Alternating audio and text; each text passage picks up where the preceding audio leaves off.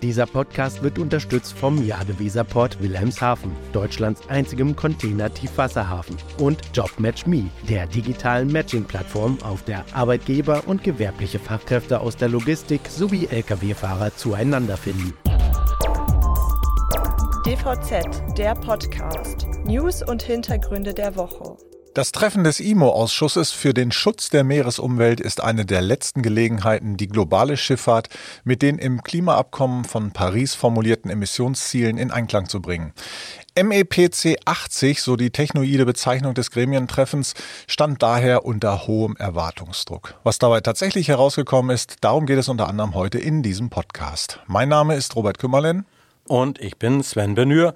Herzlich willkommen zu einer neuen Ausgabe von DVZ die Woche, dem Nachrichtenrückblick der DVZ. Tja, das Treffen des IMO-Ausschusses ist das bestimmende Thema in dieser Woche gewesen. Bisher ist über ganz vieles gesprochen worden, aber noch dauert die Tagung an. Also mit den Ergebnissen müssen wir uns noch ein bisschen gedulden. Immerhin bis Freitagnachmittag müssen nämlich die Delegierten unter anderem über eine Beschlussvorlage für den IMO-Rat entscheiden. Und diese Beschlussvorlage soll die Regelung einer Verschärfung der IMO-Klimaziele beinhalten. Ob das so kommt, das ist wirklich die Frage. Immerhin begann das Treffen Anfang der Woche schon mit einer Enttäuschung, denn die Beschlussvorlage empfiehlt Regulierungsmaßnahmen, die nicht mit dem 1,5-Grad-Ziel in Einklang stehen. Genau, um dieses Ziel nämlich verbindlich für die Schifffahrt festzulegen, hatten im Vorfeld mehrere Länderdelegationen darauf gedrängt, neben einem Null-Emissionsziel im Jahr 2050 auch Zwischenziele festzulegen. So müssten sich die Staaten verpflichten, bis 2030 Treibhausgasemissionen im Umfang von 37% gegenüber 2020 zu reduzieren, sowie 96% bis zum Jahr 2040, um eben dieses 1,5-Grad-Ziel einhalten zu können. Und 10 Jahre später müsste dann eine Reduktion um 100% erreicht sein. Die Beschlussvorlage sah hingegen lediglich vor, Emissionen in der Schifffahrt um mindestens 20% bis 2030 sowie um mindestens 70% bis 2040 zu senken. Naja, und hinzu kommt ja noch, dass China kurz vor dem Treffen des IMO-Ausschusses laut einem Bericht der Financial Times in einer sogenannten diplomatischen Note an die Vertreter der Entwicklungsländer innerhalb der IMO-Staaten appelliert hat, sowohl strengere Klimaziele zu blockieren, als auch die Einführung von Abgaben auf Emissionen zu verhindern. Da wird so ein kleines bisschen wohl auch die Macht des Staates ausgespielt. Sie sind ja als Kreditgeber dort auch ziemlich aktiv in den Entwicklungsländern, die Chinesen. Naja, gegenüber den Delegierten der Entwicklungsländer wird der Vorstoß dann damit begründet, dass die von den wohlhabenden Ländern aufgestellten Klimaziele unrealistisch seien und mit signifikanten Kosten verbunden wären. Zudem warnte China, dass überambitionierte Emissionsziele die nachhaltige Entwicklung der internationalen Schifffahrt behindern, sowie die Transportkosten innerhalb der Lieferkette erhöhen und damit natürlich die Erholung der Weltwirtschaft beeinträchtigen würden. Ja, Sven, daran sieht man einmal mehr, dass am Ende wirtschaftliche Interessen über Umweltbelange gestellt werden. Traurig, ja. Ja, und ich bin mal gespannt, wann denn mal die Einsicht kommt, dass auch die Wirtschaft unter den Folgen des Klimawandels durchaus leiden kann und dass es sinnvoll ist, Klimaschutz voranzutreiben. Naja, wie die DVZ aus Kreisen von MEPC 80 auch erfuhr, bemüht sich übrigens nicht nur China, die Einführung von ambitionierten Emissionszielen zu verhindern. Auch Brasilien, Argentinien und Südafrika wirken wohl darauf hin, schärferen Emissionszielen entgegenzutreten, wie sie vor allem von den westlichen Staaten angestrebt werden. Und worauf sich der IMO-Ausschuss nun am Ende verständigt, werden wir natürlich auf dvz.de berichten. Ja, Ende der Woche dann, also am Freitagnachmittag. Bleiben wir mal in der Seeschifffahrt und kommen zu einer erfreulichen Meldung. Denn die Containerschiffe, die sind ja im Monat Mai wieder mal pünktlicher gewesen als im Vormonat. Und das ist ein Ergebnis der Analyse des Marktforschers Sea Intelligence. Derzeit laufen 2/3 aller Containerschiffe fahrplangemäß in den Häfen ein. Und gegenüber dem Vorjahresmonat, also 2022 im Mai, ist das eine sehr deutliche Verbesserung von 30,3 Prozentpunkten. In dem Zusammenhang sollte auch nicht verschwiegen werden, wer denn die zuverlässigsten Carrier waren. Das waren der Erhebung zufolge auf der einen Seite Maersk, gefolgt dann von One High und MSC. Aha, gut. Mit den Containerschiffen kommen ja viele Waren aus Übersee zu den Händlern und Herstellern.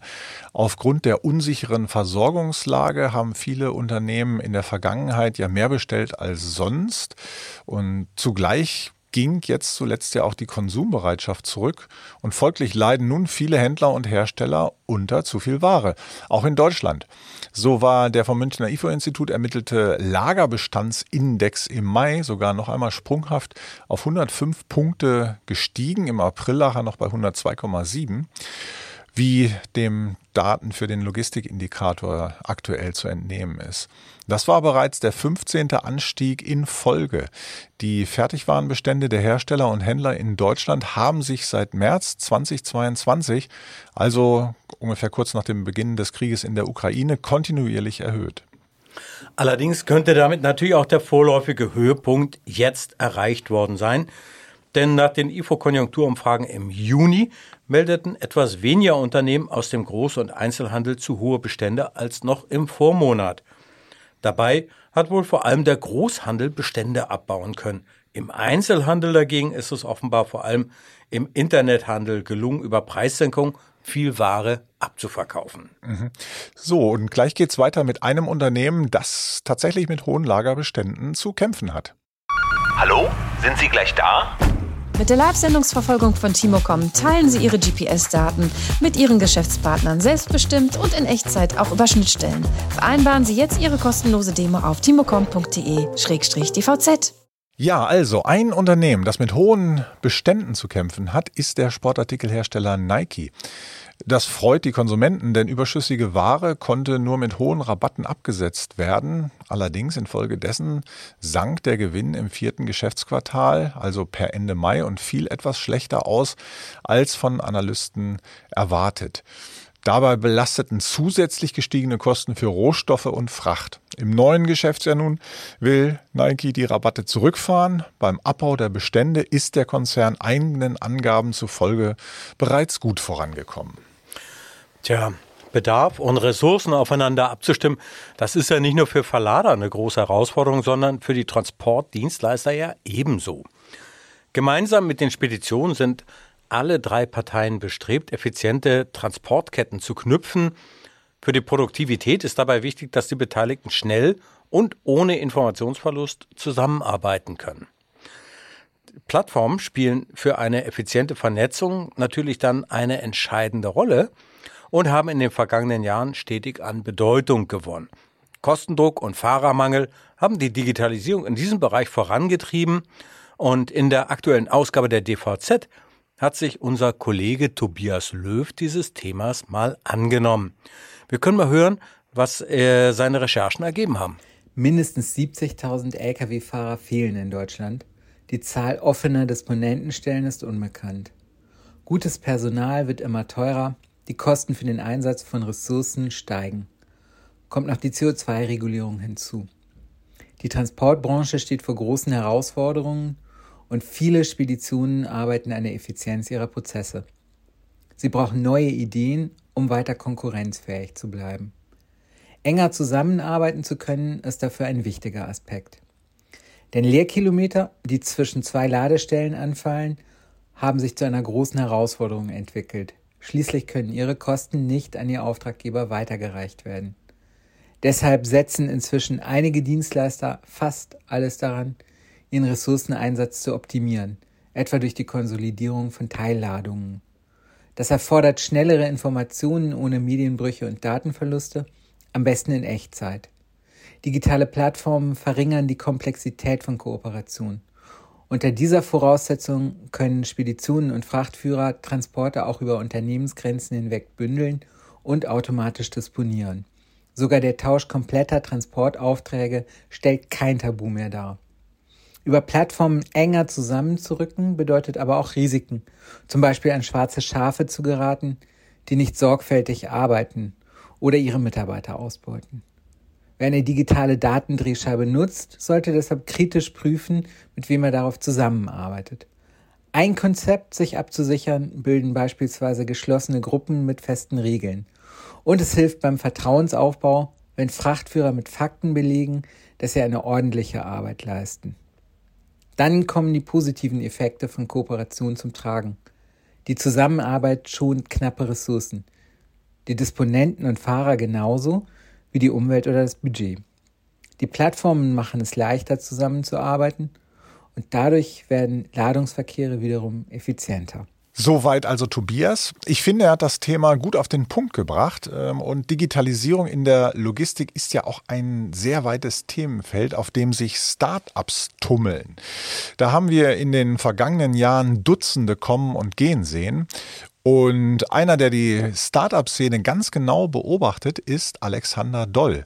Der ehemalige Vorstand der Deutschen Bahn war vergangene Woche Referent beim ersten LogTech-Festival der Bundesvereinigung Logistik in Hamburg. Und dort sagte Doll in seinem Vortrag, dass 99% der Start-ups in der Logistik wieder verschwinden werden.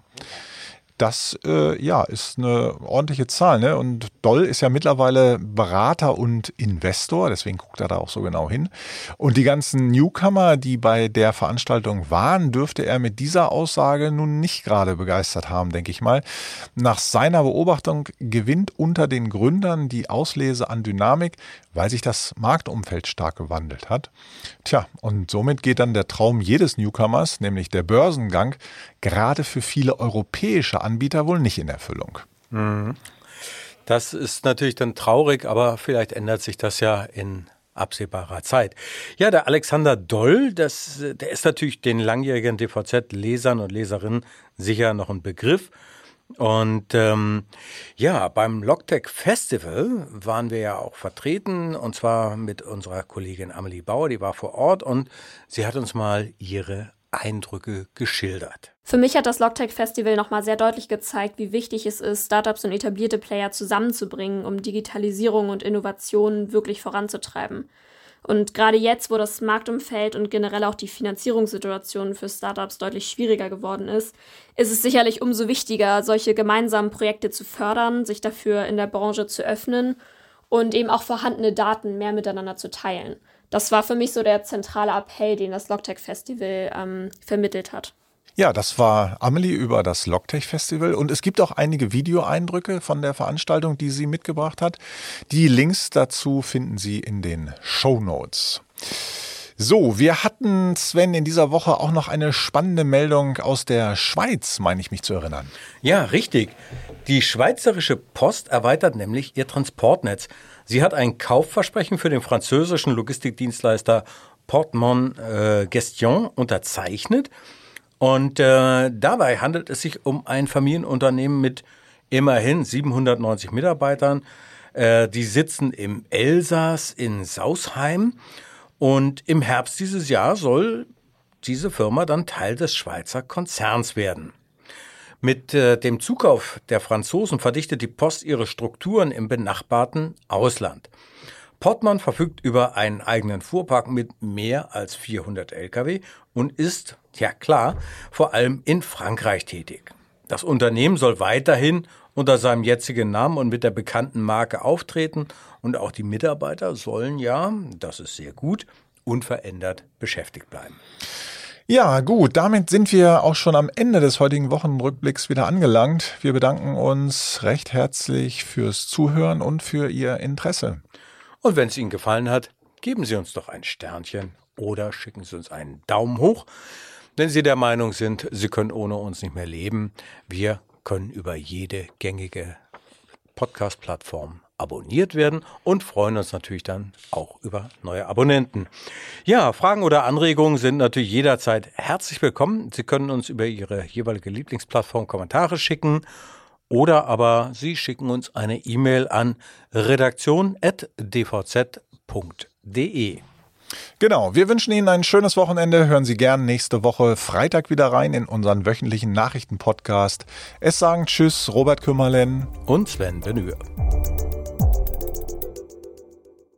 Dieser Podcast wurde unterstützt vom Jadeweser Port Wilhelmshaven, Deutschlands einzigem Container-Tiefwasserhafen, und JobMatch Me, der digitalen Matching-Plattform, auf der Arbeitgeber und gewerbliche Fachkräfte aus der Logistik sowie Lkw-Fahrer zueinander finden.